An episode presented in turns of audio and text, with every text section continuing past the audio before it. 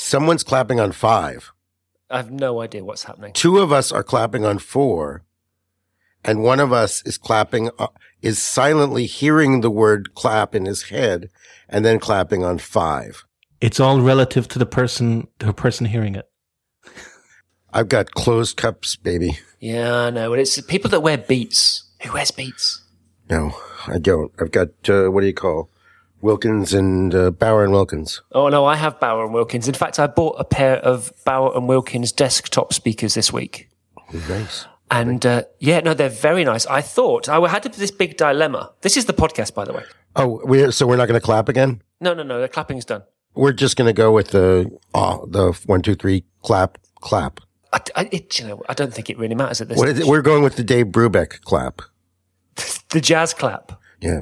Hmm. Anyway, we digress. Because I bought these speakers and I needed some new desktop speakers and I could have bought a pair of kind of mid-brand speakers for about 200 pounds whereas my beloved B&Ws were going to be about 400 pounds so obviously twice the price. And I thought do I buy the sensible cheaper option or the less sensible expensive option and what do I do because I thought Wait, gonna- why are you buying speakers? Are you running things through an amplifier? No, it's just because I play music off my iMac a lot when I'm working, and um, you know, and Through a stereo. sound. Yeah. So I thought, what am I going to do? So in the end, I thought, if the cheap ones, I'm going to look at these things every single day and regret that I bought the cheap ones. Of course. I found a pair of B&Ws refurb, so they're as new but come from the refurb store for hundred pounds off, and I'm very happy. Yeah, but you can use that argument to justify any purchase. Like, oh, I'm going to look at it every day, so I better get the best. I mean, you probably told yourself that to justify getting an Apple Watch, right? Well, I look at my hand every day, so I better get something really expensive to slap on my hand. But now I regret buying the cheaper Apple Watch, and I wish that I bought the more expensive one Because you look at that every day. because I look at it every day. What price can you put on your own wrist? That's why I use uh, human skin condoms. What? Sure, they cost more. There's a huge pause. but I have to look at this thing every day. Should we try the clap again? You have no idea how relevant the word clap is at this point. Oh, yes, I, I believe it means something uh, different in. Uh, no, it doesn't. It means the same. Nah, nobody's ever given me the clap. Anyway, I suppose that I ought to introduce the pair of you to our three listeners, especially Ian, because this is the start of the official bit, okay? This is the part that you'd hear if this podcast was as good as something on the BBC. So this this is the intro, this is the build up. Are you ready for the big build up? Do it. Because my guests today are Jeremy Keith and Jeffrey Zeldman. Hi, G-. That's it, because I don't need to explain who you are or what you do, because frankly, nobody knows. Yep. Nobody knows what you do. I don't know what I do. I'm hoping Jeffrey's actually going to make it through the next hour. You sound terrible. You don't. Uh, I, I thought Jeremy was a co-founder. I saw that he's um he's a closed cover before striking. He's a hired help. It was something. It wasn't closed cover before striking, was it? Uh, oh, you mean my current job title? Yeah, it was like looks looks check. larger my current, in rear My current mirror. job title is 50 second, 52nd level warrior mage vehicle sold separately.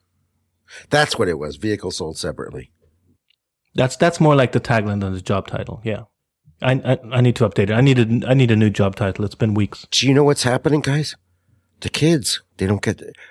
It's been 30 years since advertising has been that corny. And so when you make a joke like that, or if you have an old tagline for something you do, a lot of people actually don't get it. You know, the thing they say, oh, people don't know what a floppy disk icon is. They do. They know what it is, even though they haven't used a floppy disk the whole time they've been computing, but they really don't know what like the Morton Salt girl is or, you know, a tagline. Like I, I used to just say friend of the Japanese children. That was my tagline. Jeffrey Zeldman, friend to the Japanese children. I, because it will, uh, well, there's lots of reasons I can't do that. By the way, you know who the friend of the Japanese children really was? Godzilla. No, Gamera. Ah. Oh, Close. Very close. There was that little pudgy boy. you've lost me completely. Have you seen the new Godzilla? Yes. Yeah, I liked it. I liked it. I thought it dealt with scale really well. We can talk about films all we like, maybe a little Great. bit later. Okay, let's talk- let's talk about We had a survey. No, we had we had a survey, and uh, and the three people that replied to the to the internet survey basically said that they'd prefer if we left our kind of banter to the end part so that people can get to the business. They like to get to the business part because it's supposed to be unfinished business. It's a bit late to be saying that now. How many minutes in are we? Nobody cares. But that's the thing. So I think that we maybe we ought to uh, just leave our kind of um, ramblings about films and TV till a little bit later because there is some things that I want to talk about. If that's okay. And I, first thing I want to talk about, if we can, is I want to talk about your 100 words, Jeremy. Okay. I have to say, and I'm not just buttering your buns, but you've been inspiring me to possibly think about writing a little bit more. I mean, I say possibly thinking about writing. That's not exactly, I'm not going to write. It's not inspired me to write at the moment, but it's inspired me to think about writing, which is almost as good. It's like almost inspired to think about exercise. It's like I'm I'm in, I'm inspiring pro- procrastination. That's could almost be a show title, to be honest. Inspiring procrastination. It's like morning pages for blogging, right? Well, In the sense that it's a discipline. yeah, it's the repeated repeated exercise that that makes it interesting. So it's a hundred words for a hundred days, and this is part of a, a bigger exercise happening at Clearleft that James Bates, one of the designers, kicked off. This hundred days thing is not new. People have been doing that for a while, at various places or on their personal sites. You you pick some exercise, doesn't matter what it is, drawing something or writing something or making something. Could be big, could be small, doesn't matter. The important thing is you repeat it every day for 100 days. I mean, it could be as simple as you draw a circle every day for 100 days. Um, because what's interesting is the, is the repeating it and, and keeping it going. So a whole bunch of us at Clearleft started doing the 100 days exercise. I think we're down to three that are still actually doing it every day. We've had people, you know, lose days and then get discouraged and think they can't catch up. So there was actually a decree issued today that if you fall behind, you don't have to make up the shortfall. So you can miss a few days and you're allowed to jump back in. And, you know, if you miss five days from day 55 onwards, you can jump in on day 60. You don't have to do day 56, day 57, day 58, whatever. Um, so that's the, the broader exercise is pick something, do it every day for 100 days. So I was pretty sure I was going to do something to do with writing um, for 100 days. And I decided, well, 100 days, why don't I do 100 words every day? And started doing it. What's interesting, a bunch of people have said they're, they're enjoying it, they're enjoying reading it, but they don't realize until I point out that it's exactly 100 words every day. They think I'm writing like I up to 100 words or eh, around about 100 words. I was going to ask that whether it was exactly 100 words or a minimum or maximum. It's a hundred. words. That's what. That's, the That's whole point. tough. That's what makes it That's difficult. tough. Is it's exactly. It's like tweets or haiku. yeah. Actually, tweets. It gives It's me like an the, idea. it's like the tweet discipline where you have to fill no, no, no. 140 Exactly. Like. I, Twitter is up to 140 characters. I want to make a Twitter client where you're only allowed post if it's exactly 140 characters. I often try to write that way. So that's what I'm doing is exactly 100 words every day. Um, and that's where the challenge is, is, is, is in making it exactly 100 words, either padding it or cutting it down or, you know, killing your darlings, cutting out that clever little aside because it makes too many words and trying to get, encapsulate something in 100 words is, uh, tricky. The thing Hemingway said, cut out all the smart parts, cut out all the, cut out all the good parts. Was that it? Cut all the parts you're proud of. It was something like that. Well, what I like about your 100 words so far, and I'm even more impressed now that I know that it is actually 100 words, is that, and this is what's got me more inspired about doing writing again, but without the restrictions of maybe of the 100 words, is that you don't necessarily have to write something grand. I mean, I'm looking at a post here from a couple of days ago where you just talk about what happened in Leamington Spa and the fact that you were, you know, mucking about talking about science and nature and puppets and dummies and musicians in the movies and that kind of thing. So it's not as if you feel that you have to be publishing something which is going to be, I don't know, noteworthy. Because Yeah, I that- have this sometimes. I think to myself, you know, I'd really like to, I'd like to write about something, but then I put all of this self-imposed pressure on myself Yeah, where yeah. I think, do I have to, do I have to write something that's good that people might like or people might link to? And I used to, before, years ago, you know, when we first started out, you and me, and we started out, you know, with websites and shit, I used to write about all kinds of dumb stuff and I didn't really care. And I've lost that habit. I've fallen out of that habit. I think that's a real shame. I think it's a real shame that people self censor that way. You know, to think like, oh, you start thinking about an audience. You start thinking about what people might want to hear. I just think it's it's your website. You should you should write whatever the hell you want. Do you remember? Do you remember back in the day? Let's start reminiscing. When Dunstan used to have his blog, Oh, I remember Dunstan's blog. he would write about web stuff. He'd write about CSS, but he would also write about his dog, Poppy, right? His awesome dog, Poppy. Post videos of Poppy. This was back before videos of puppies were a, a big deal on the internet. He was way ahead of the curve. In fact, he had a selfie stick for his dog. Now that I think about it, he was definitely ahead of the times. That's crazy. He hadn't posted anything about his dog, Poppy, for a while, and I saw him and I was like, "Hey, Dunstan, how come there hasn't been so much about the dog?" And he's like, "Well, I got emails from people, and the emails are basically, you know, more CSS, less dogs." And I just, Yeah, yeah, I was yeah, kind of, yeah. well, screw them. It's your website, you know, and, and the idea that, that anyone is self-censoring because they feel, well, who's going to be interested in that? You know, you're, it's your website. The whole point is that it's a representation of you. And I get that all the time. yeah, but what I love about your writing over the years, I think, you know, yes, you've done all these wonderful things for web standards and that's great, but my glamorous life has been the stuff that's really stuck with me. That's the kind of stuff that I'm so glad you wrote that. Thank you. Yeah. So my glamorous life, if people don't know, it's like, I guess kind of a diary, but usually very brief. And it's, it's certainly not, it's just like little glimpses, like little, it's almost like little shorts. Yeah. I think the first that. one was, uh, that my, the bank machine ate my card. I remember that. And then the lady, and the lady behind me said, worked for me. And I just wondered, like, why do people do that? If you're having a bad day, they act impatient that you're taking too long at the machine because it ate your card and you're talking to the bank about trying to get your card back. Then she plugs, puts her, I, and I said, you probably shouldn't use this machine. I think it's broken. She plugged it in. she got her money and then she went, worked for me. Like, wow. and I really enjoyed reading that, even though that's something, you know, specific to you. And this is something I've heard from, you know, musicians and filmmakers and authors who will say, it's really strange, but when you make something that's intensely personal and you think to yourself, no one else in the world will be able to relate to this because this only makes sense to me. I'm the only person who under, you know, who has the backstory to this. You make something intensely personal. That's actually the stuff that turns out to have universal appeal. That turns out to be the, the hit song that everybody can relate to. That turns out to be the, the hit book that everyone buys.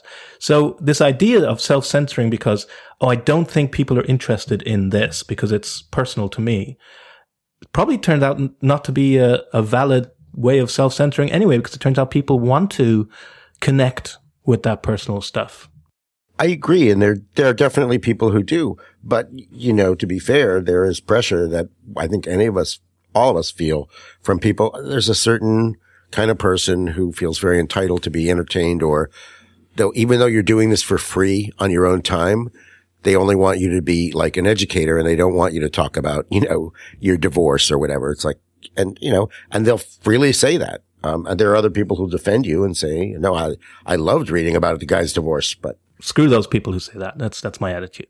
I used to write about CSS a lot, and I've been doing a lot more actual writing of CSS over the last few weeks. I've been getting really heavily involved in a bunch of projects, and I've been writing a lot of CSS. We've been doing a huge amount of prototyping on a couple of really big projects, and I've been flexboxing the hell out of these prototypes because you know why not? I mean, I don't care about production code. I can flexbox till you know to my heart's content on these particular sites, and I've learned an enormous amount about flexbox and a few other things in the last few weeks, and in the same way that you know maybe five ten years ago i would have written a blog post about how to explain this kind of stuff and oh here's a cool thing that i found you could do with flexbox now i think to myself do you know what it's probably on css tricks Yeah, but you should What's- write what's it the point? anyway. You should write it What's the anyway. point? I'll tell you the point. So I've had exactly this conversation at work with Charlotte, who started at Clearleft about six months ago. And I was encouraged, you know, every time you learn something new, write it down. Write it, you know, on your own blog, cross-posted it to Clearleft blog if you like. Just write it down. And she said exactly the, the, same thing. So what's the point? It's already out there. Somebody else has already done it. And you're right. Probably Chris Coyier, right? Somebody's already done it. Um, and I pointed out just because somebody's already done it doesn't mean they're going to explain it the same way you would or see it through, see it through your lens. And in fact, your lens is probably more valuable because you just learned it, because you just figured it out. And I remember this from many, many years ago, the early 2000s when like, I had done the whole CSS thing, the whole web standards thing. I got religion, right? And got converted. I, did, I was bored with CSS by about 2012, 2013. I was moving on to all this JavaScripty stuff. Meanwhile, Andy Budd is just starting to get into the whole CSS thing and he starts blogging all these little posts about CSS. And I look at them and think, why would you blog that? That seems so obvious to me. Like everyone knows that already, right? And it turned out, no, you read the comments and people like, thank you. Thank you for saying this. Or, oh, now I get it. Oh, okay. Right. So it's completely valid to write something from your own perspective. And in fact, now Charlotte has started doing that. And I just read through a post that she wrote, um, just the other day about Flexbox. And well, it was to do with Flexbox. It was to do with something that Heydon Pickering was writing about on a list apart. But reading it through her lens and her explanation of it is actually what made it click with me. And I said that to her. I said, actually, I'm really glad you wrote this down because your perspective, you know, worked for me. Uh, and it'll work for other people too. It doesn't matter that what the, the information that you're writing down might already be out there in some other form, but the lens that you're seeing it through and the way that you explain how it clicked for you is probably going to make it click for someone in a similar situation and a similar level of learning. So even if it's been written 10 times, 20 times before, it's still worth writing it down. Also, it's still worth writing it down for you, as in future you, you in six months, you in 12 months, when you're trying to remember how did, how did I do that thing on that project? And you can use your own website to look it up and go, oh yeah, that's how I explained it to myself right? That's how I explained it to make sense to me. If someone else finds that interesting, great. But just purely as a note to self, it's worth writing that stuff down. Well, back, you know, 10 years ago, five years ago, when I used to write CSS and people would care about what I thought about CSS, which is not today. I would think to myself, I have to write almost a tutorial. You know, I have to, you know, there's example files and, you know, we all did this kind of stuff. And sometimes we did it on our own sites and sometimes it went on a list apart or Smashing Magazine or wherever. But they were quite big affairs.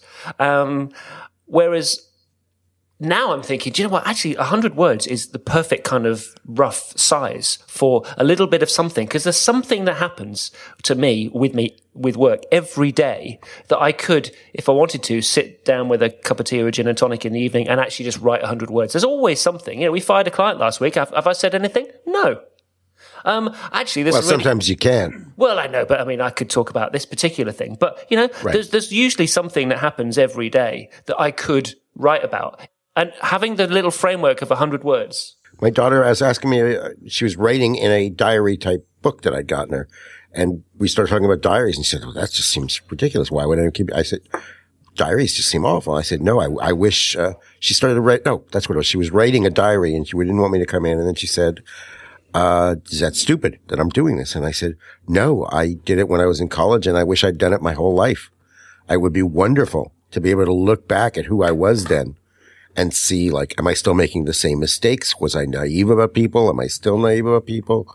Did I feel entitled? Was I selfish but thought I was right? Like there's so much stuff you could see. And also see how much, just, you know, how much you've learned, how far you've come, right? How much you've learned, how much you've grown. It, and also I loved what you said a minute ago, Jeremy. I thought like, wow, the listeners have their money's worth. That was a wonderful, like you do it for you and you do it for others. I mean, you could say, Charles Dickens could have said, why should I write about Oliver Twist? You know, the story of a boy growing up. That's been done.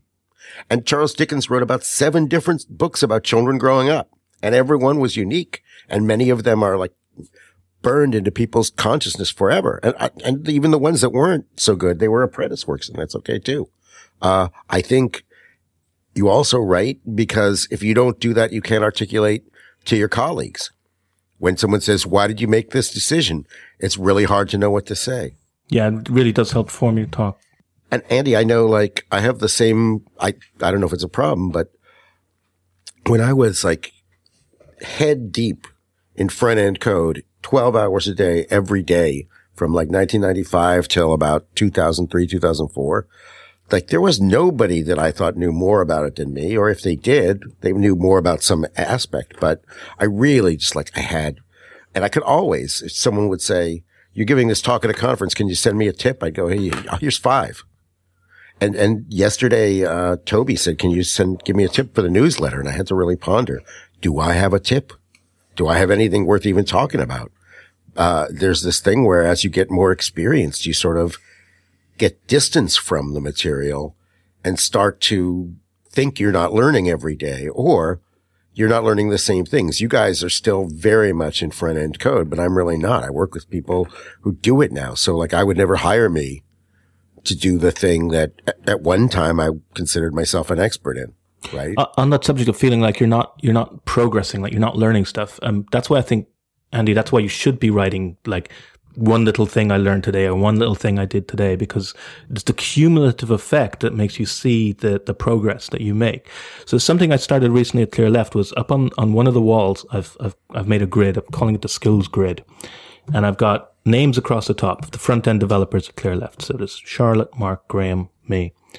Uh, and then in any of those columns, when someone feels like they've, they've, they solved a problem or they, they used some particular technique, let's say Flexbox, and they got their head round Flexbox. You write the word Flexbox on a post-it note and you slap it in, in your column. And it serves two purposes. One is that if one of the other developers has a question about, say, Flexbox, well, now they know who to come to, right? They go to the person who's mm. put Flexbox in their column. But the other thing is for you to see your column grow over time and see that, oh yeah, I am actually making progress. I didn't feel like I learned anything on that project, but when I look back on the skills grid, I see that actually there's all these little things that add up to, yeah, little tips, little, little handy little uh, vignettes. Um, so making it visible, you know, even the stuff that you think that's not worth recording, that's not worth, you know, documenting there's a cumulative effect to documenting all of that stuff and being able to pull it out and be able to point to it and say, oh yeah, I remember, you know, on some project six months ago, here, let me pull that up. I think that I've also suffered from a complete lack of or loss of confidence or almost kind of identity or personality through the website, through my writing on the website anyway. Because, you know, I didn't always just used to write about CSS. You know, I would post funny stuff. You know, I would post experiences, but some of the stuff was funny and I don't do any of that anymore. And I feel sad that I don't do that kind of stuff. I mean, I was talking today. We've, did we've you, got. Did you have a traumatic experience? Did someone attack you for it and make it seem not worth doing? Um, y- yes, there's been lots of those kind of things over the last few years that have kind of turned me off from kind of, you know, doing a lot of stuff as much as I did publicly. Um, and we don't want to get into that really, but, um, well, I certainly don't want to get into that today anyway, maybe another day.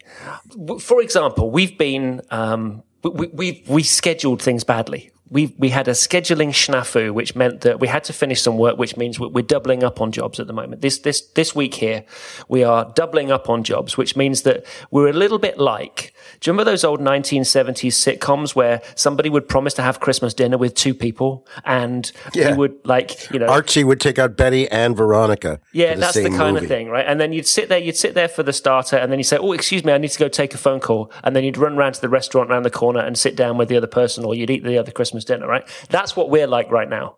We are like finishing something, having a Skype call, going off and working with somebody else. It's like, it's like exactly like that. And it's funny. And I explained this to somebody today and I thought, you know, as I was explaining it, you should write it like down. that 70s sitcom, I'm thinking I should write this down. Yeah.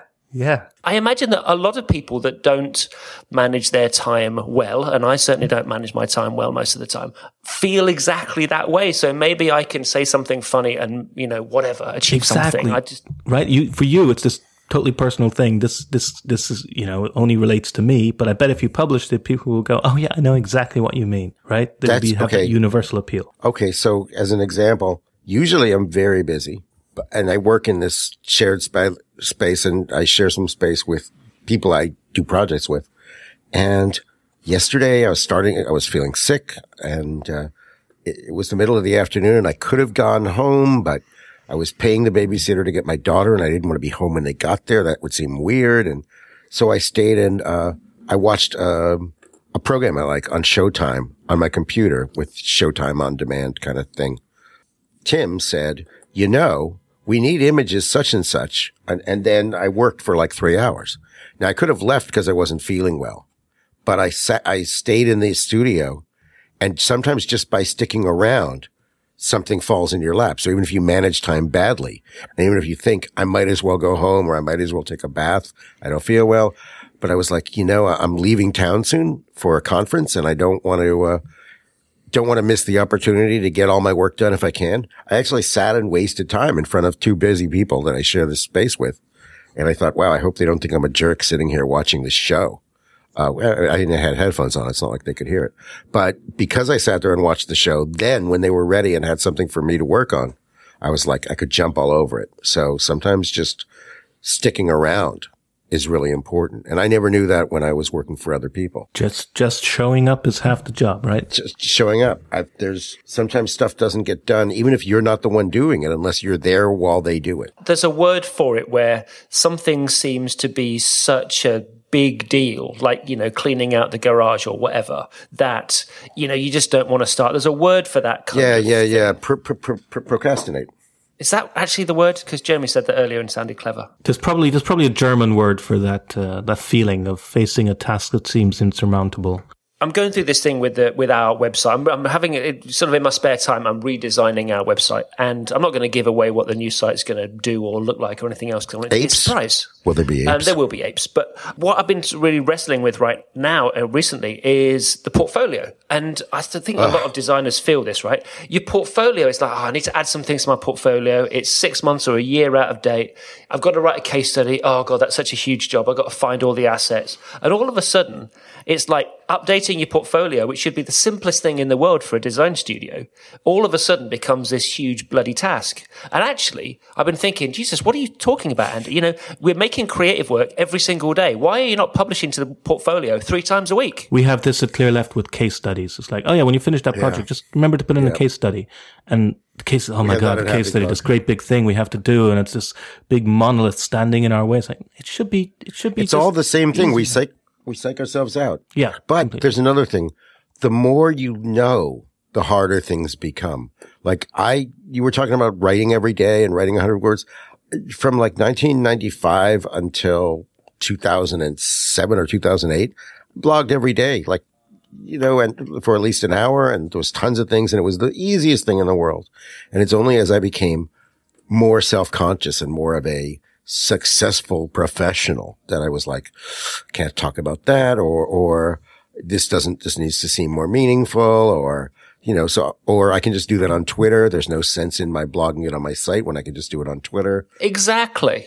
There's like lots of stuff happening. There's, there's entropy to the personal site is another whole thing. Yeah, but I mean, those are all like little little excuses or little reasons to, to procrastinate, reasons not to do things. You can find a million reasons not to not to do something, or and a lot of them are to do with fear, right? I'm afraid that that Yeah. people will laugh at me. I'm afraid people will will realize I'm a fraud because I I'm talking about something that's totally simple and uh, I should know this stuff already. I think having something as a habit, writing as a habit, publishing a portfolio as a habit is got to be the way to go for me because I need to get back into this podcast has been my only kind of, you know, non-work creative outlet for, you know, the, like the last two years. And, you know, I used to enjoy doing the other stuff.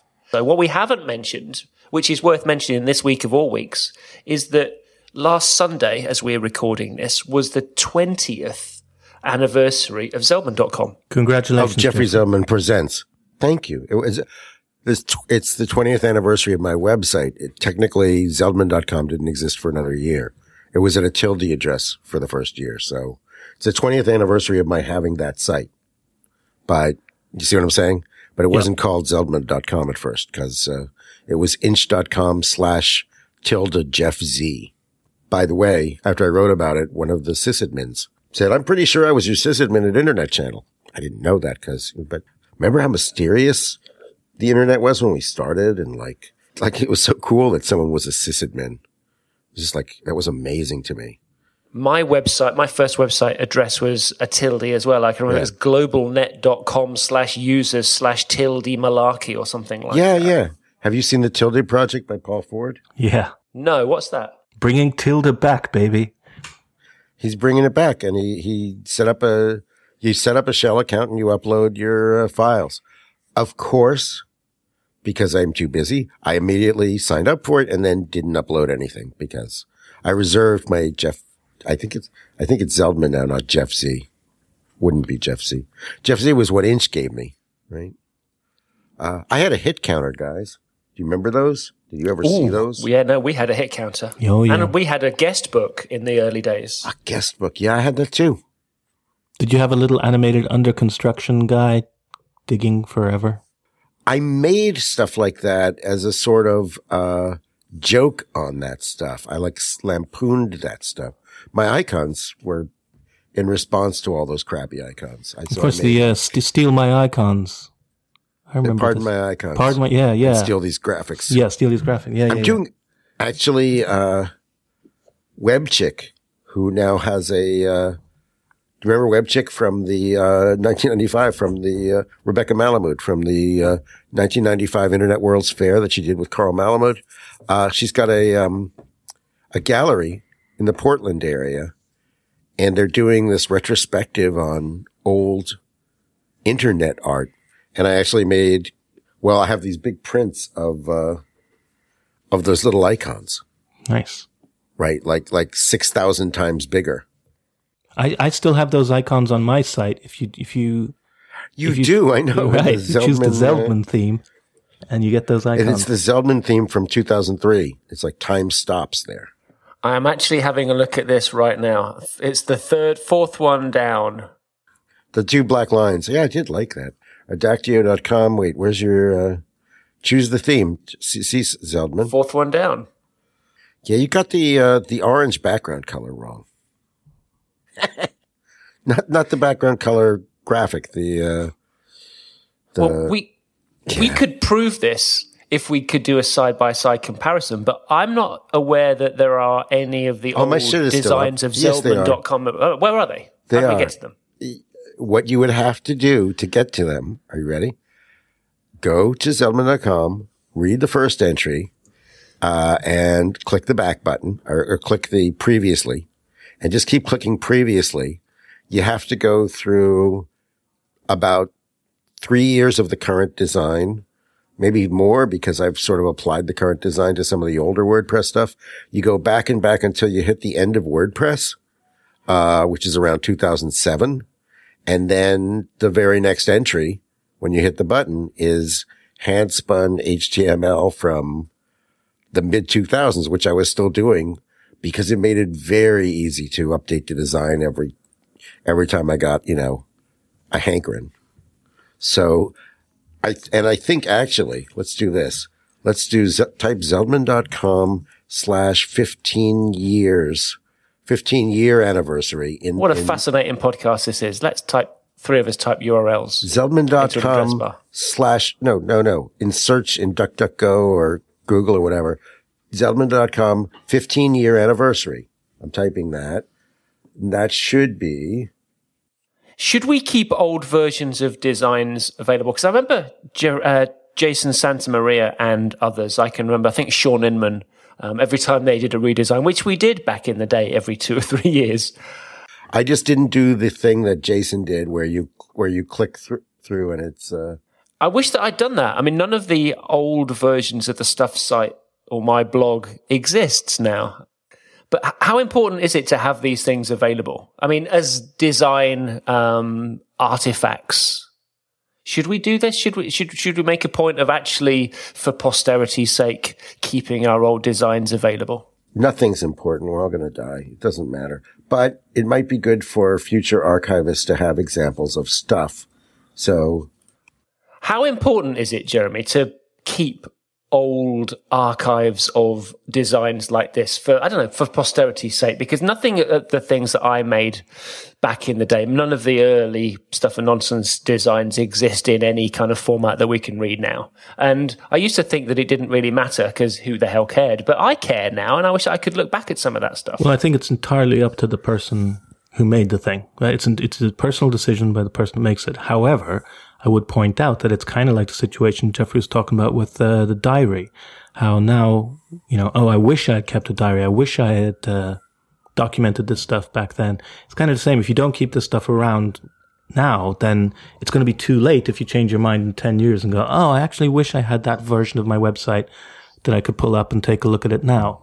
Um, and so you might as well store it, right? You might as well uh, keep a copy just in case in the future you decide uh, you, are going to want to have access to that. But I do think it's a personal decision on the person, on behalf of the person. But this is why it's so important that it, that it should be in the hands of the person who created it.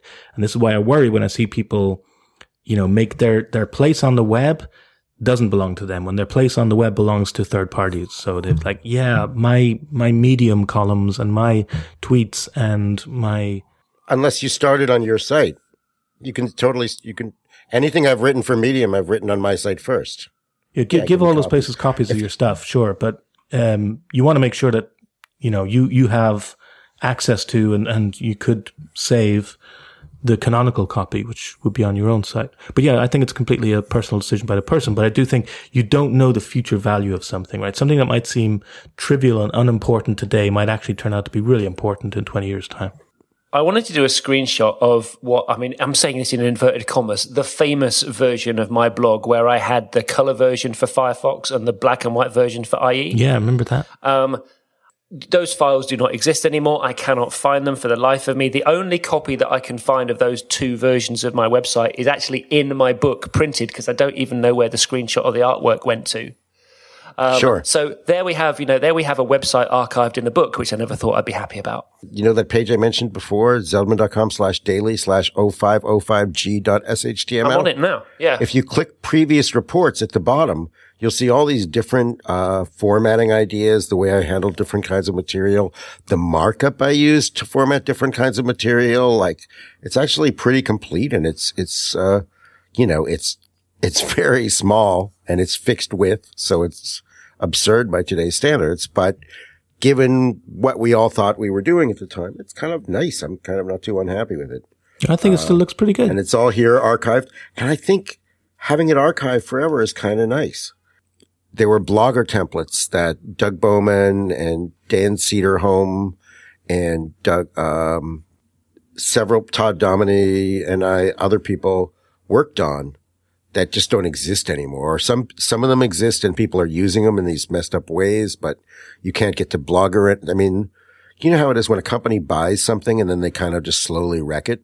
Oh, don't get Jeremy started. Nobody, I think if you're a company and you buy stuff, then it's not a, a, a decision that's a personal decision. Then you're morally obliged to like, if there were users who were using these templates, even if you're going to update them later, there should always be access to that stuff and you should keep it working as long as possible.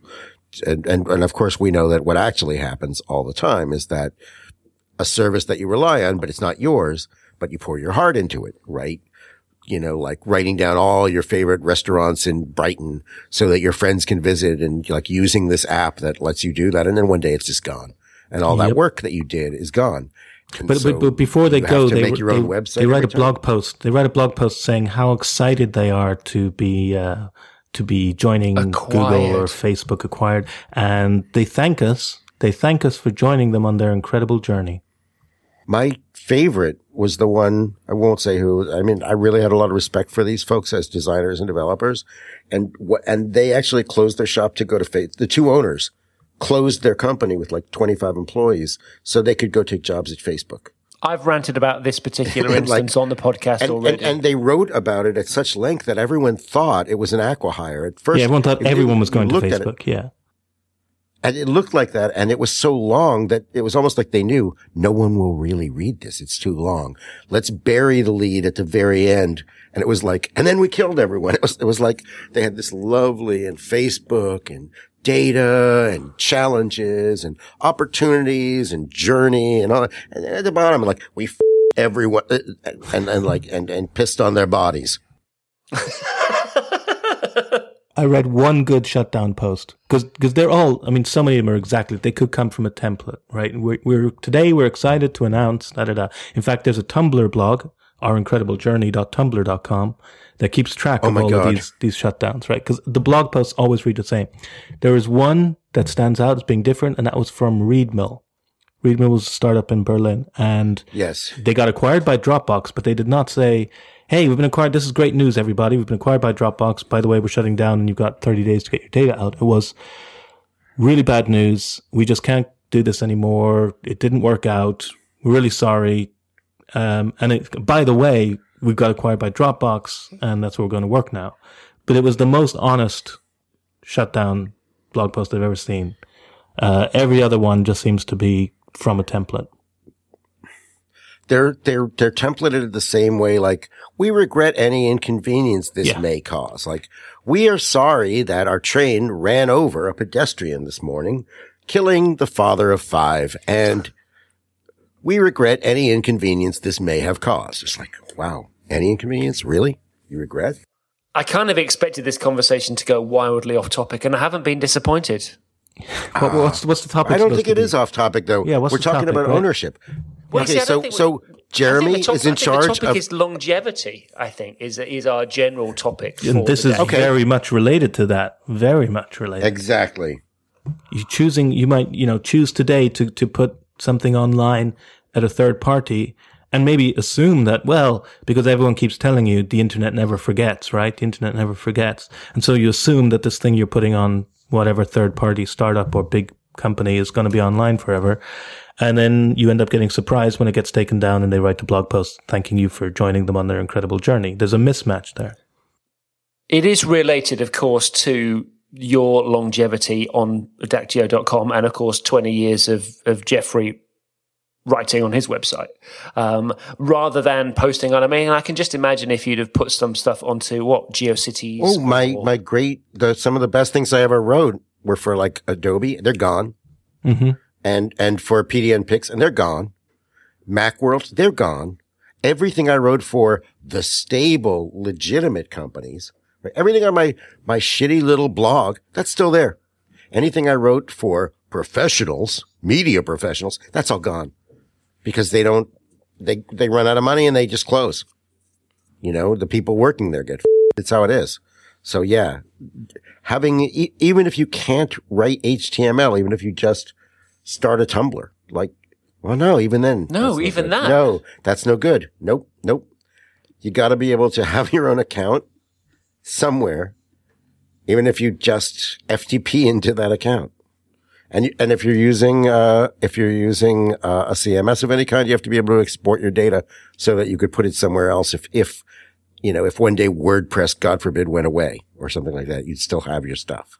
the, the tension is between the, the ease of publishing that you get from third party tools like let, yeah writing on medium or writing on twitter or writing on, on, on some platform that's owned by someone else they, they do you know win on on bar- on lowering the barrier to entry and getting you writing something quickly and publishing something quickly but then they lose on the long term thing of, of holding on to that and having a stable url that you'll be able to come back to in the future Medium is uh, not really it's not really that. It's a network where you'll get more attention.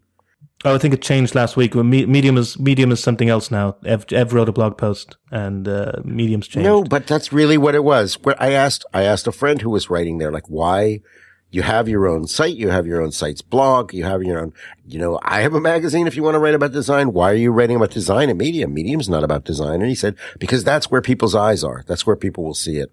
And it's kind of addictive to see all that, you know, and it, it's interesting. It depends what you're publishing.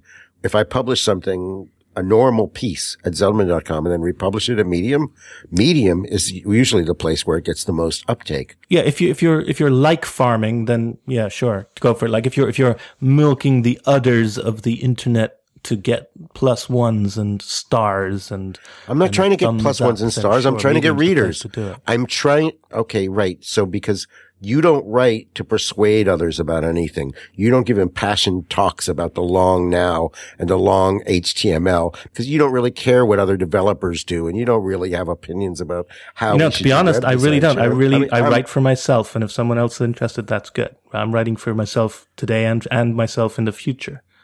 But anyway, to get back Purely to my purely from a selfish point of view, though, why why would I want all my Google juice to go to a Medium post rather than a post on my own website?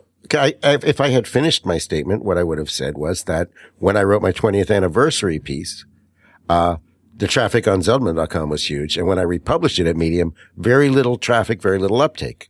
Mostly what people highlighted there was anything where I talked about networks. So they highlighted the parts about it that reflected on Medium, basically. So it really depends what your content is.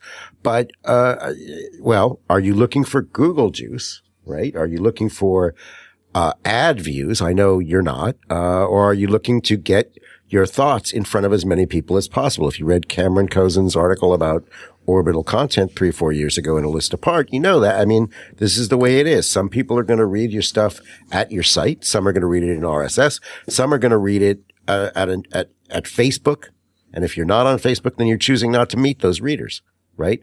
If some are, some are going to only follow a Twitter link. So if you choose not to use Twitter, I don't know anyone who doesn't, but if you were to choose it, I know people more, more moral quandaries about Facebook, but you know, wherever you go, and, and, and then Google for a while was like, you, you have to use, you have to use Google plus or we, or you'll lose search engine placement, right? So, but why do we care about that stuff? Well, it's really just about distributing ideas. If I think I want everyone to come to Zeldman.com and book it as, bookmark it as their homepage, then I'm in trouble because that's probably going away as a reality. But if I think, uh, I want to share ideas, in, in as many channels as will help me do that. Uh, so that I can communicate with others and maybe get better feedback from them, maybe get a better idea in return from them. Then but I if you want okay to archive to that idea, if you want that idea to be archived, then you do need to put it on your own website. If you're only talking about the here and now, then sure, you can just get a better conversation somewhere else. But if it's about the I long term, I always start on my website. yeah, and that's great. Uh, Let's assume start on your website. It's like Tantek doesn't even tweet. He tweets on his website and then sends it to Twitter, That's what I do now. right? Yeah, I all, all my You tweets have to be kind of a genius to be able to do that. Yeah, and this this gets back to my point is that these third party services provide better tools and better experience and lower barrier to entry to publishing, but then they compromise on the long term thing, the archiving of that over time. Whereas if you have your own website, then you get to archive over time, but actually you, you now have this huge barrier to entry with, well, do you need to know HTML? Do you need to know how to install a CMS? Do you need to ha- pay your hosting fees? Uh, you know, all the, Shell all the admin stuff that goes with it. And there's definitely a tension there between, you know, ease of use uh, versus, you know, long term thinking. Do you remember when a list apart went away for two years and it had to be at a listapart.zeldman.com? Do you know the story of that? Oh, yeah. No, but I do remember it coming back. So here's the here's the story. It's very simple. Um, so list apart, uh, different people would host it for free because they believed in it. That was nice. And at one point, Glenn Davis's cool uh, project Cool. Glenn Davis had created Cool Site of the Day from way back, and he'd gone on and started his own company called Project Cool. And um, I remember that. he was one of the leaders and co-founders of the Web Standards Project. So he said, Hey, why don't we host the Web Standards Project? And hey, Zeldman, why don't you host a list apart here too? Great, Glenn. I love it. That's a great idea. So that's what we did. And then, uh, when they sold, Project Cool got acquired, um, a well-known publishing company. I won't say who. Um, and when they bought, they assumed that everything on the, on the server was, was part of what they had bought, even though I'm sure there was papers clearly specifying what was and wasn't theirs. So they assumed that the web standards project was something they had bought and they assumed that a list apart was something they had bought. Neither was true, you know, but, uh, the next thing that happened was they called Network Solutions, who was the red domain registrar and said, well, we're the new owners and we're, and here's our tech guy's address and blah, blah, blah. And they took me off. So I no longer had access to either of those projects. And for two and a half years, and, and I, couldn't do anything. I was just like, right? You- You're an independent publisher. I, I had no power and they were a big publishing company and Network Solutions was very happy to please them without ever contacting me, without ever even calling and saying, we just got this call from this new owner. Is that legit? I don't know. Maybe they had paperwork. I don't know what they did. So, um, how we eventually got it back was that, uh, there was a conference coming up, which this publishing company was running. It was their conference and it was going to be in New Orleans. And the speakers included Dori Smith of the Web Standards Project, Jeff Veen of the Web Standards Project, Glenn Davis of the Web Standards Project, Steve uh, Champeon of the Web Standards Project, me, uh, a couple other people from the Web Standards Project. And I basically wrote them a letter at, like the week before the show and said, it would be a pity for all these people that you've taken the Web Standards Project away from to have to come up and speak for you when you won't even give us the dignity of let, letting, you know, of giving us back domain over our own content, which you wrongfully took from us. And that worked. So you basically Wow. you basically said nice nice conference you got here, and be a shame if anything is to happen to it. Things burn, things burn. The only power that we had, aside from being morally right, was that we could all decide not to show up. We did that. We made that threat and they immediately released it. And within 24 hours, a list apart was back online at alistapart.com. You know what else that happened to this? You know, having one property taken over when you know an acquisition happened. You, Jeffrey, recently you wrote about um, 5K, the 5K competition, right? Sure. Is that what happened to it? Well, for years, if you went to 5k.org, it redirected to Yahoo. Because I presume when Yahoo Because acquired they acquired Flickr, Flickr. they must have got everything else that Stewart Butterfield owned.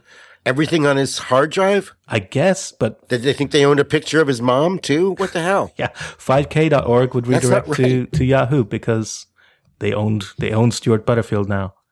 It still does. You have to go to the internet. You have to go to the Wayback Machine Right. to, to get it.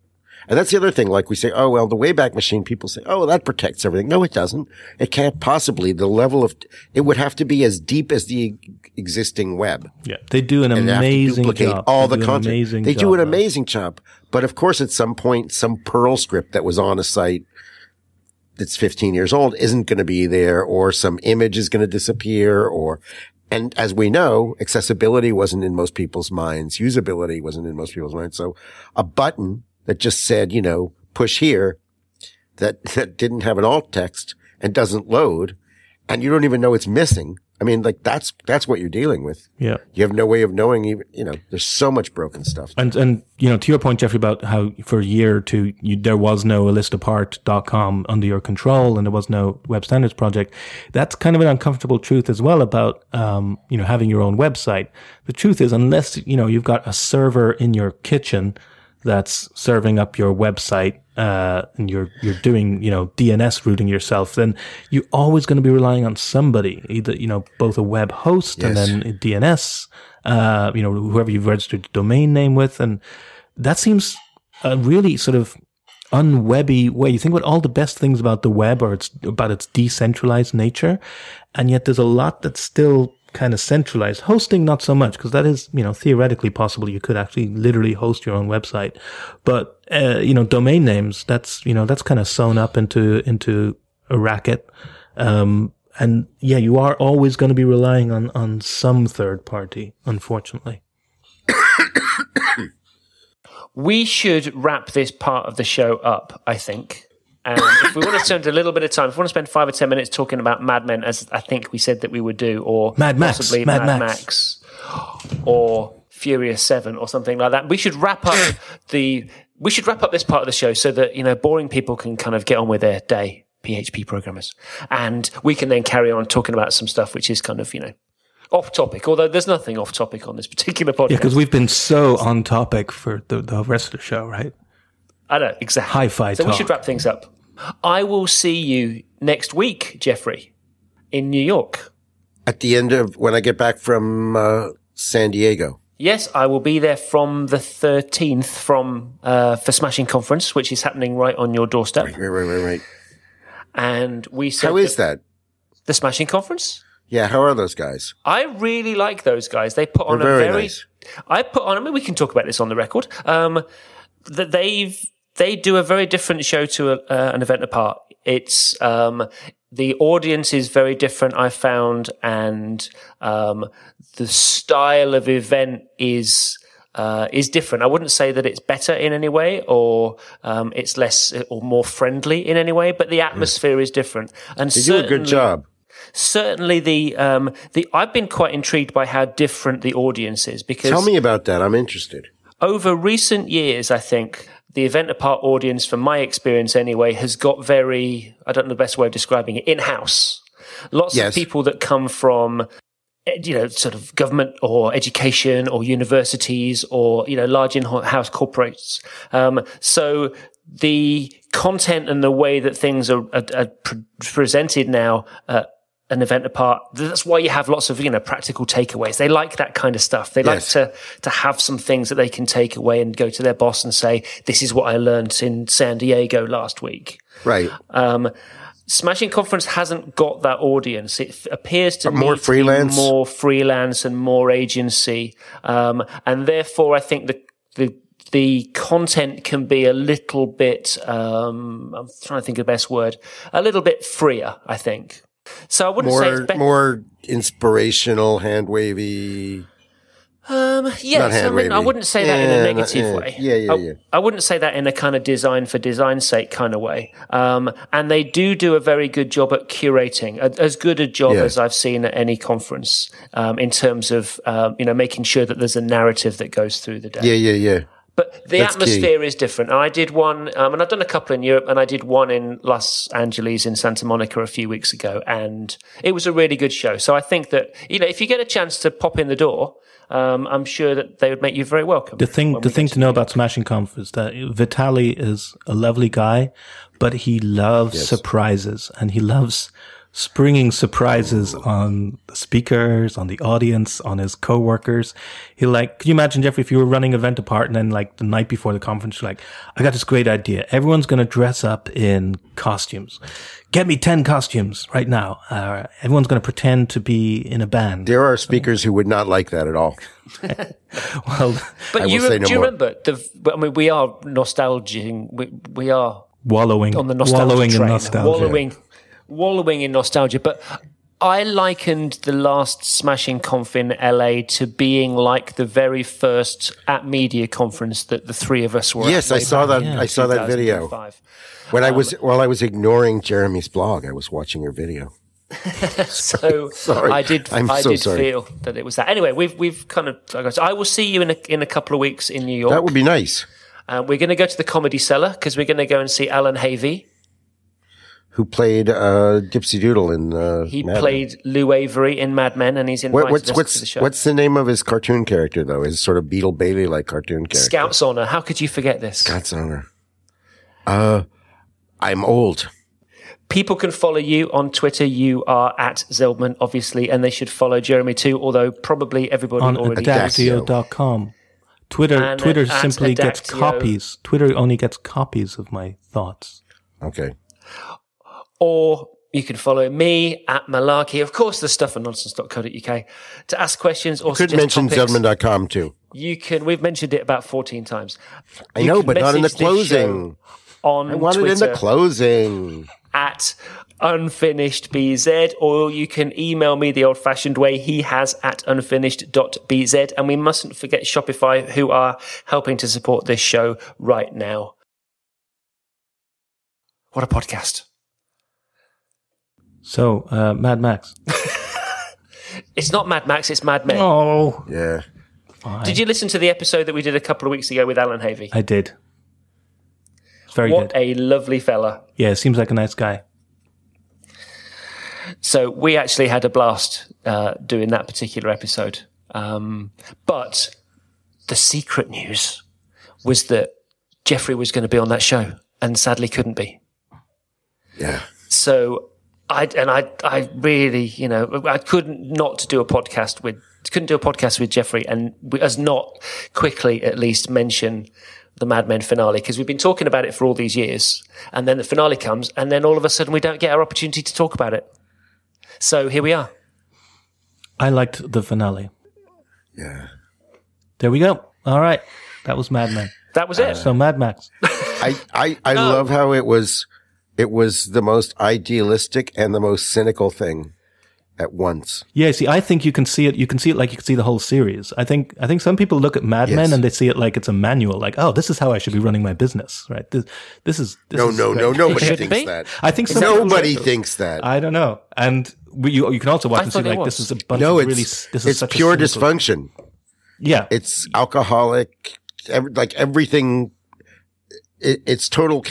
I think it's saying, and there are some people who are, you know, that this it makes may make the case that this kind of chaotic living is necessary for creativity to flourish, and almost like Don's genius is part and parcel with his inability to manage life on life's terms. That, Do you know like, what? I have learned everything that I need to know about how to run my life from Carry On films, and I've learned everything about how to run my business from Mad Men. See what I mean? Some people are literally looking at Mad Men and seeing it as So if you have women employees, they should uh, be ridiculed by male employees who talk, make jokes about pears. Seventy-five percent of my company is female. Right. I, I mean, you can't really, the sexism in that show, like, and it's just revealing the sexism of the time, the, like the brutal level of sexism, especially as, you know, they never let up. The next to last episode where, uh, Joan. J- Joan and to these guys from McCann and they're all like snickering like schoolboys, uh, because Joan's attractive, basically, because she has large breasts. And they like, they can't get past that. They can't listen to what either woman is saying. It's like they're dismissing one woman because she's less attractive in their mind. And they're, and the other one, they just like, they all are fantasizing about having sex with. And that's all they can do. And I'm like, was the world really like that? Jesus Christ. Of course, some people would say it's still like that. I don't think it is though. Not like that. I hope- wonder how McCann Erickson feel about being portrayed in quite that way. Wow. Jesus, do they look awful. But, and then, and then, but that is where the commercial came from. That is where that commercial came from. And I suppose the big question is, you know, it has to be Don. I mean, that was the implication that it. It, it was very clear. something There's, to do they had characters were dressed similarly. I did see one- a tweet about that. Yeah. Yeah. there was a woman with braids and it's this, so basically, of course it's open to interpretation. And then you go, oh, so does that mean in spite of being a drunk and everything else, he somehow came back to McCann with this idea. They welcomed him back in. And does this mean now that he's actually taking care of his children, especially after their mothers di- died? Or is he still like pursuing suicidal waitresses? Like we don't know, right? Is he, did he have this moment of clarity and now he's at peace with himself? Yeah, I like that you, you you can read the ending, you know, multiple ways, and you can. It's kind of like a Rorschach test because you you let's assume what we're seeing is yes, Don Draper, you know, gets the idea for that ad uh, when he's having this moment of you know Zen meditation, and you can read that as oh, that's isn't that wonderful? He like he achieved this, you know, life's life's work, you know, and he he, he came to know himself and him and he he is an an ad person, and that's that's He accepted that he he's an ad accepted who he is. Or you can see it as, oh, he had this beautiful moment, this this this human connection, and immediately he was able to see that as, some, as a way to sell sugar water. Right? He's able to see Yeah. that I can milk this um, lovely human moment to sell a company's product to to people. Okay. I have to tell you a true story. I was, uh, before I did a lot of the stuff that you know now, I, I wrote fiction and I actually wrote three novels. They were terrible and they never got published and that's okay. But I wrote them and, and, uh, the third one was the best. And I was with my girlfriend Carol taking a hike through the woods and we broke up. I forget why. I don't remember what she was upset about, but we, we broke up and she started walking back down the mountain without me. And I stood there watching her and thinking, this would be an incredible way for Sugar to break up with, um, the Sugar was the name of the female character. And I forget the guy, the Russ. I don't know, but I was like, and I was like, Oh my God. Oh my God. My girlfriend and I just broke up and I'm turning it into this product But is, this, and I like stopped writing because I was like, and I know D.H. Lawrence did that, right? All Doris Lessing, they took like Taylor Swift. fucked up marriages and everything else and turned them into art. And I was like, I'd have to basically be using everyone in my life. And, and there's no guarantee I'd even be good. See, this is the Like thing. Taylor like to- Swift. this is an age-old be a question, mediocre- right? that's you know, funny. it does does suffering justify great art? Like, does does Picasso's Guernica justify the existence of the event of Guernica? Right? 'Cause- or if if the only way you get No, great that- art is suffering, is that suffering worth it? And some people, you know, if we're talking about great music could only come from suffering, then that suffering, you know, had a purpose. That's one thing. But when it's yeah, Well, just Tchaikovsky's suicidal despair Right. is what gave us the uh, Pathétique. So it was worth it for him then to kill himself. this, so this is the argument Because when it comes. music's This, so this is the argument when it comes to art, right? I don't think it, I think the argument is really if Picasso beat his wife, but he made this great art, is her suffering worth it? I think that's more what I'm talking about, right? Well, the question- that like I had to think, Right. would I exploit the people in my life? It wasn't about me suffering. Right. It was like, did I even engineer this breakup because I was stuck on a story point and I wanted a nice visual, a nice strong visual for a breakup and I got one, right? Or was I, was I just tuning out the pain? Was I not really living my life authentically because I immediately jumped into my fiction world so that I wouldn't have to experience the pain of my girlfriend actually walking away from me? I mean, I don't know, but I was like, I can't do this. But in, in the case of Don, certain- in the case of Don Draper, it isn't that he, you know, he turned a moment into a great novel or a gr- fantastic painting or a great song. You know, he turned it into a commercial, and that's a different question. Oh well, That is here a we different go. question. It's, here we go because you we're still talking about this commercial thirty more years later. So, what is the difference between a, a great act? we should we should still be talking about, you know, we're still talking about Guernica as well. There's no difference. It's just a piece of work. It's it's no diff. There's no difference whatsoever. Wow, You can't look down wow. There's no difference between say- selling Coca Cola to someone and a, the great American novel. You don't you don't think that the power of creating something which changes the way that millions of people drink. I mean, okay, I know you're going to get on your kind of it's sugar water, it rots your teeth, and everything else, but I think that's the fact relevant. Is, there's I think this it's immense relevant. power that has been exerted. It's like a genius thing that changes the way that people perceive dr- the drink and buy the drink and created an industry. I could Godwin And- this whole discussion right now if you want to talk about immense power. well, you see, immense power is actually Mad Max, Indeed. but we digress. well, not really. If No, because if you, I don't think that you can look at these things in any kind of different way. I'm not suggesting Wow. for a minute that a commercial is the same as great art. what I'm saying is you cannot say that that was not good work. if its purpose was to sell Coca Cola, then by definition it can't be good work. Okay, okay, stop. S- the swastika and all the Nazi regalia was brilliant graphic design. It was for pure evil, but it absolutely united the German people. And when people stood there, if you watch Triumph of the Will, it's masterful filmmaking. It's right. It's some of the greatest filmmaking ever. And Hitchcock was w- looked at it. Welles looked at it. You can't look at a, at a filmmaker after 1938 who didn't get learn something from that piece of film, which was designed to aggrandize Hitler and aggrandize the Superman, the Aryan Superman and Superwoman.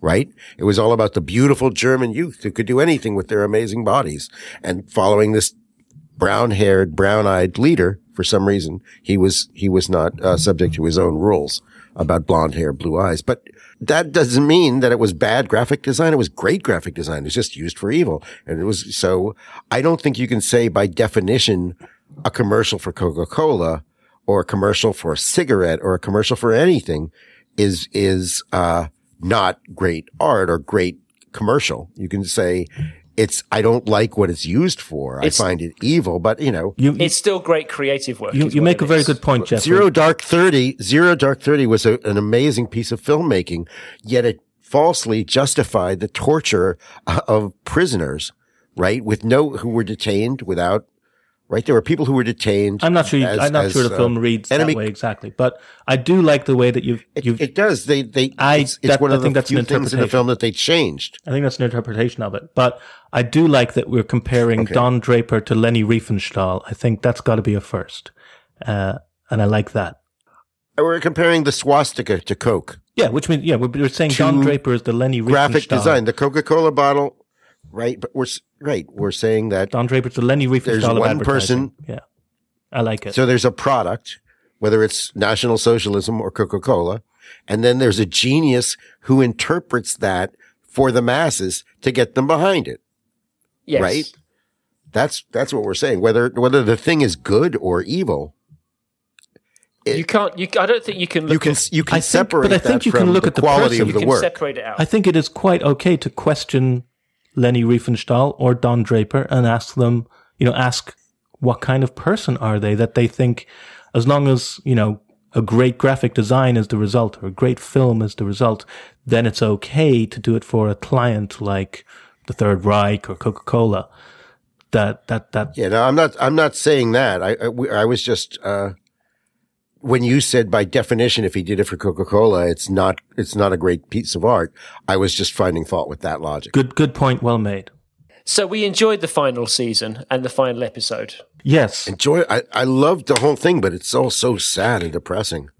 I didn't find it depressing in the end, apart from obviously Betty's demise. I found the whole thing quite it put a smile on my face at the very end. And I thought that it was excruciating in some places. And to see Don kind of taken apart in the way that he was, um, leading up to that kind of smile at the end, I thought was so brilliantly done. And it left me with a smile on my face. The whole thing, the, the minute that he did the smile and you hear the ding, which I assume is the idea happening as well as part of the meditation.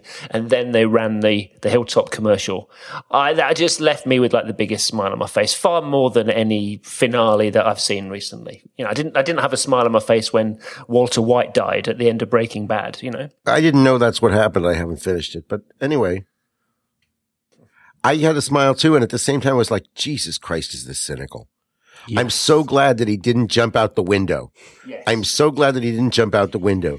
I hope he will be a better father to his daughter now and his other kids. It was hard to keep track I, like I hoped maybe there's some redemption for him, but Jesus Christ, like that this is the, this is the Satori that he goes through this yeah. agony and the result is this manipulative commercial, which I don't think, I think people thought it was phony when it came out. I was a kid when that came out and I remember thinking it wasn't real. Like I know it was a great commercial, but it was like, those weren't really hippies and the whole thing seemed gross and stupid to me.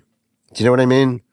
That commercial came out exactly the same year as my favorite commercial of all time, which you cannot object to, Jeremy, for the life of you. PG, PG tips. tips. Mr. Shifter. Well, as you know, if you no piano falling down the stairs. That sounds like a. Here's here, right back to this. Here's the question then: Does what's what's Mr. Shifter? does the suffering of apes justify great art or even great advertising?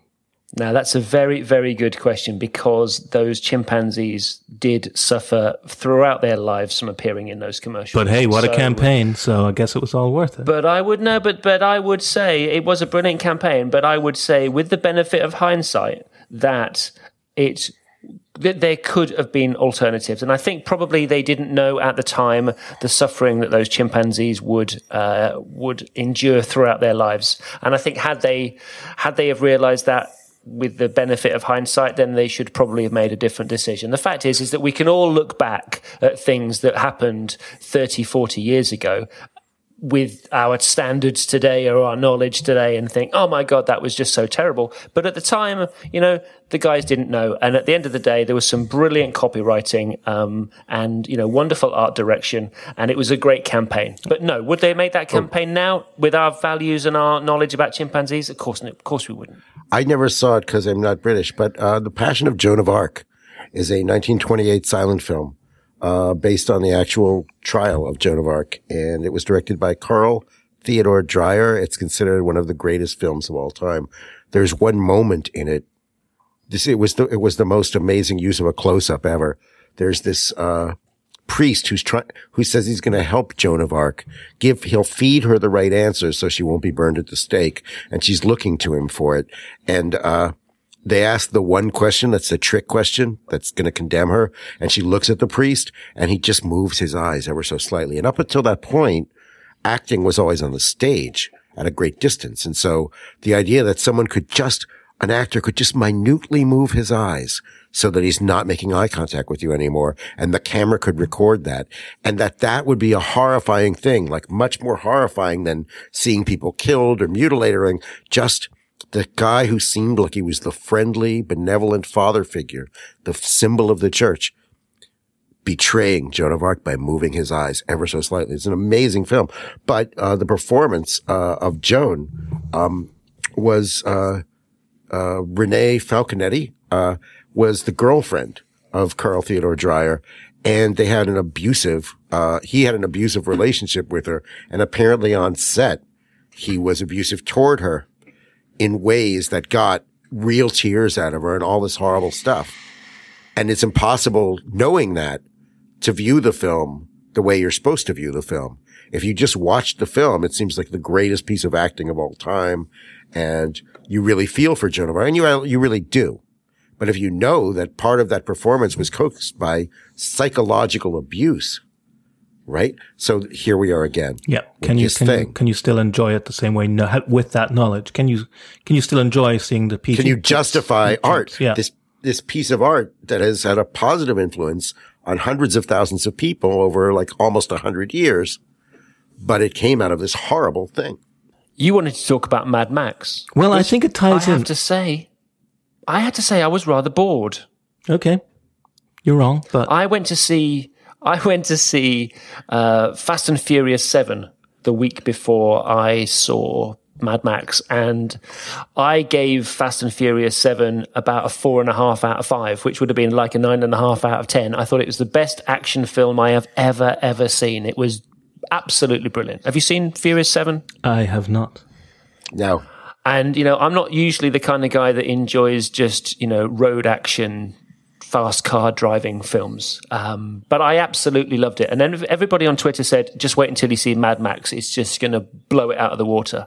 And I had huge expectations for Mad Max and I was rather bored. So this is one of the things with Mad Max. It's one of it's what what James Box, my colleague at Clearleft, um, calls uh, an Ayers Rock experience because he says if you've heard from people, oh, I went to Ayers Rock and it was the most spiritual thing I've ever done, and then you go there and you go, well, it's just a big rock, isn't it? Um, you're disappointed. Whereas if you go there thinking, well, it's a big rock in the desert, you're probably going to have the most amazing spiritual experience because you weren't expecting, you know, to have that at a, a rock. And so the expectations um, will always be sort of in opposition to what you get. I went into not hearing too much. Well, here's the thing. I was like, I'd seen the trailer and I thought, yeah, it just looks like one, you know, big action car chase thing. Not really my thing because I'm not into that kind of stuff. But then I started to hear that the film was A, really good and B, really annoying men's rights activists. And I thought, oh, well, now I definitely want to see it. Um, but I didn't have huge expectations uh, about it. I was still going and saying, you know, I hope it's good. Whereas then you're right, people did start to talk about it and say it's amazing, it's fantastic. And so if you go in expecting it to be amazing and fantastic, then yeah, you, you may be going to be let down. So eh, I do think it's a shame if you go in with ridiculously high expectations, then yes, it's going to be hard to meet them. Although I think Mad Max could potentially meet them because I think just about everything about it is, is fantastic. As in the the world building in it, the pace of it is unrelenting. And most importantly, and this is the thing that I think does tie it to Mad Men, Jeffrey, because you were talking about, you know, the representation of women in the 50s and 60s as we saw on Mad Men. And, you know, I think, Jesus, that was that what it was like? Um, I think Mad Max could be something of a milestone, um, because it's really interesting and I think important in what it doesn't do what it doesn't do with the, the women in the film. They aren't simply there as tropes to be used to advance the plot. I mean, frankly, Max is not the main character in this film. Charlize Theron's character, Furiosa, is the, is the main character. That in itself is, is really interesting. And it's a lot of the stuff that it doesn't do that's, that, that I find interesting. The stuff that every other action movie, every, you know, Fast and Furious or Michael Bay film is going to do by default when you have a woman on a screen, you know, and obviously completely failed the Bechdel test. Mad Max is is really inverting on its head. and it what's the Bechdel test, my Bechdel friend? test is the uh, Bechdel there's a couple of parts to it. One, are there two women in the film? And there's a lot of films that simply fail at that first hurdle. Uh, two, Jesus do the two women have a conversation? And again, uh, a lot of films fail would fail that test. And three, is that conversation about anything other than the main than a man? You know, the the, the main actor in the film. And Right. Are they anything other than wife, mother? yeah, something like that. Having a conversation about something other than the, the, the leading man. And it's pretty amazing how many films, you know, don't pass it. And it's not, you know, a foolproof test, but it is a, a nice little sort of, uh, metric to go. You start to see things a bit differently when you start applying it. Um, and Mad Max certainly, you know, would pass the Bechdel test with, with flying colors. Um, but there's, there's lots to it on that level. So on the one level, it's this, you know, really rollicking action film that, okay, maybe it's not as good an action film as Fast and Furious 7. I don't know. I haven't seen Fast and Furious 7, but that's kind of just a surface level. And it's an amazing surface level. Like, I think it's, it's a great action movie. But underneath that, what it slowly cranks up throughout the film. By the way, Alien, Aliens was that.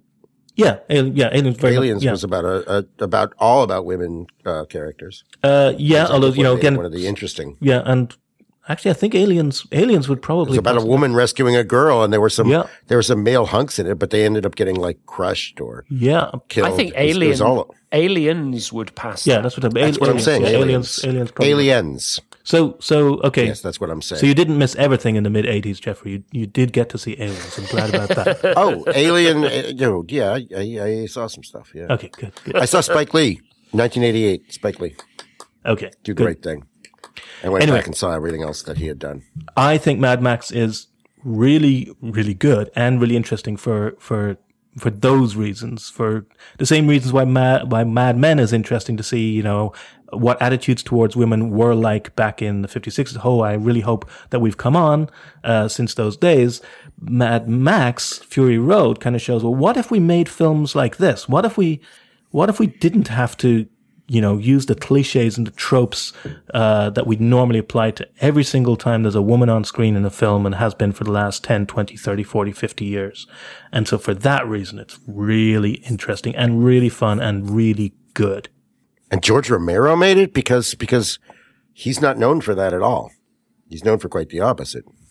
And when he even made uh, the Witches of the Witches of not East, the Witches of East, Yeah, Witches of Victor. That's right. was That was like, George uh, Miller. up- yeah, yeah. and it was abusive to like Cher, and, uh, and I think he was it was basically a boys' club with him and Jack Nicholson, and the women were treated as second class citizens. He's kind of a notorious sexist, so maybe he's become enlightened, or Maybe Babe mellowed him out, you know? Maybe that, that pig was a good influence on him and he made Babe. Yep.